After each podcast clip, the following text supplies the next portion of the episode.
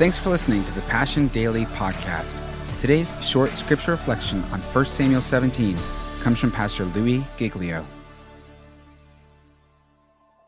Like, well, Louis, what's, what's my weapon? I got to get five stones. Help me get five stones. You don't need five stones. You've got what you need already, and it is called the name of the Lord Almighty. And that name is power, and that name brings power to life. Listen, if you're on board with us in any part of this Goliath must fall journey, you're going to hear me say this a bunch of times.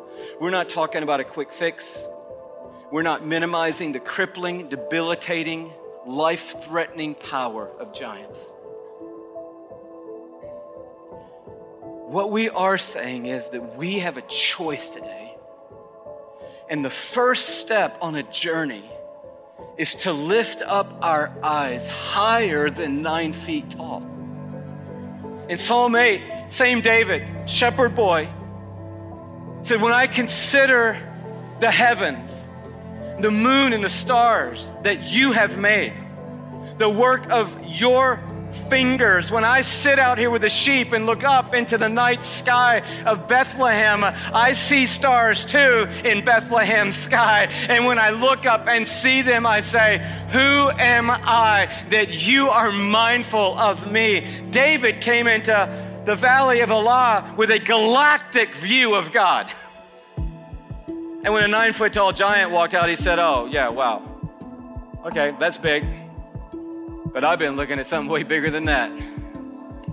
I've come to know a God way bigger than that. I've come to know a God who stuns me and amazes me and makes me stand in awe.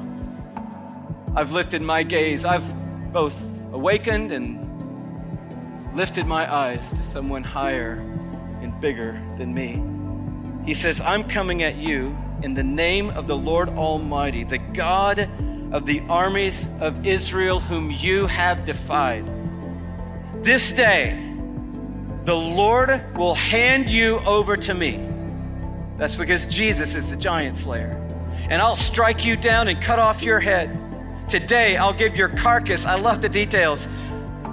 I'll give your the carcasses of the Philistine army to the birds of the air and the beasts of the earth, and the whole world will know that there is a God in Israel.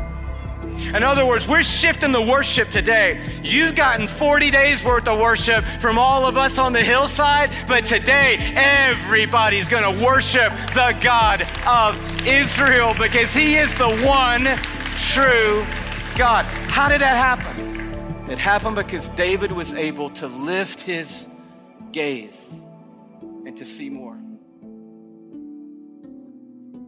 Thanks for listening to today's Passion Daily podcast.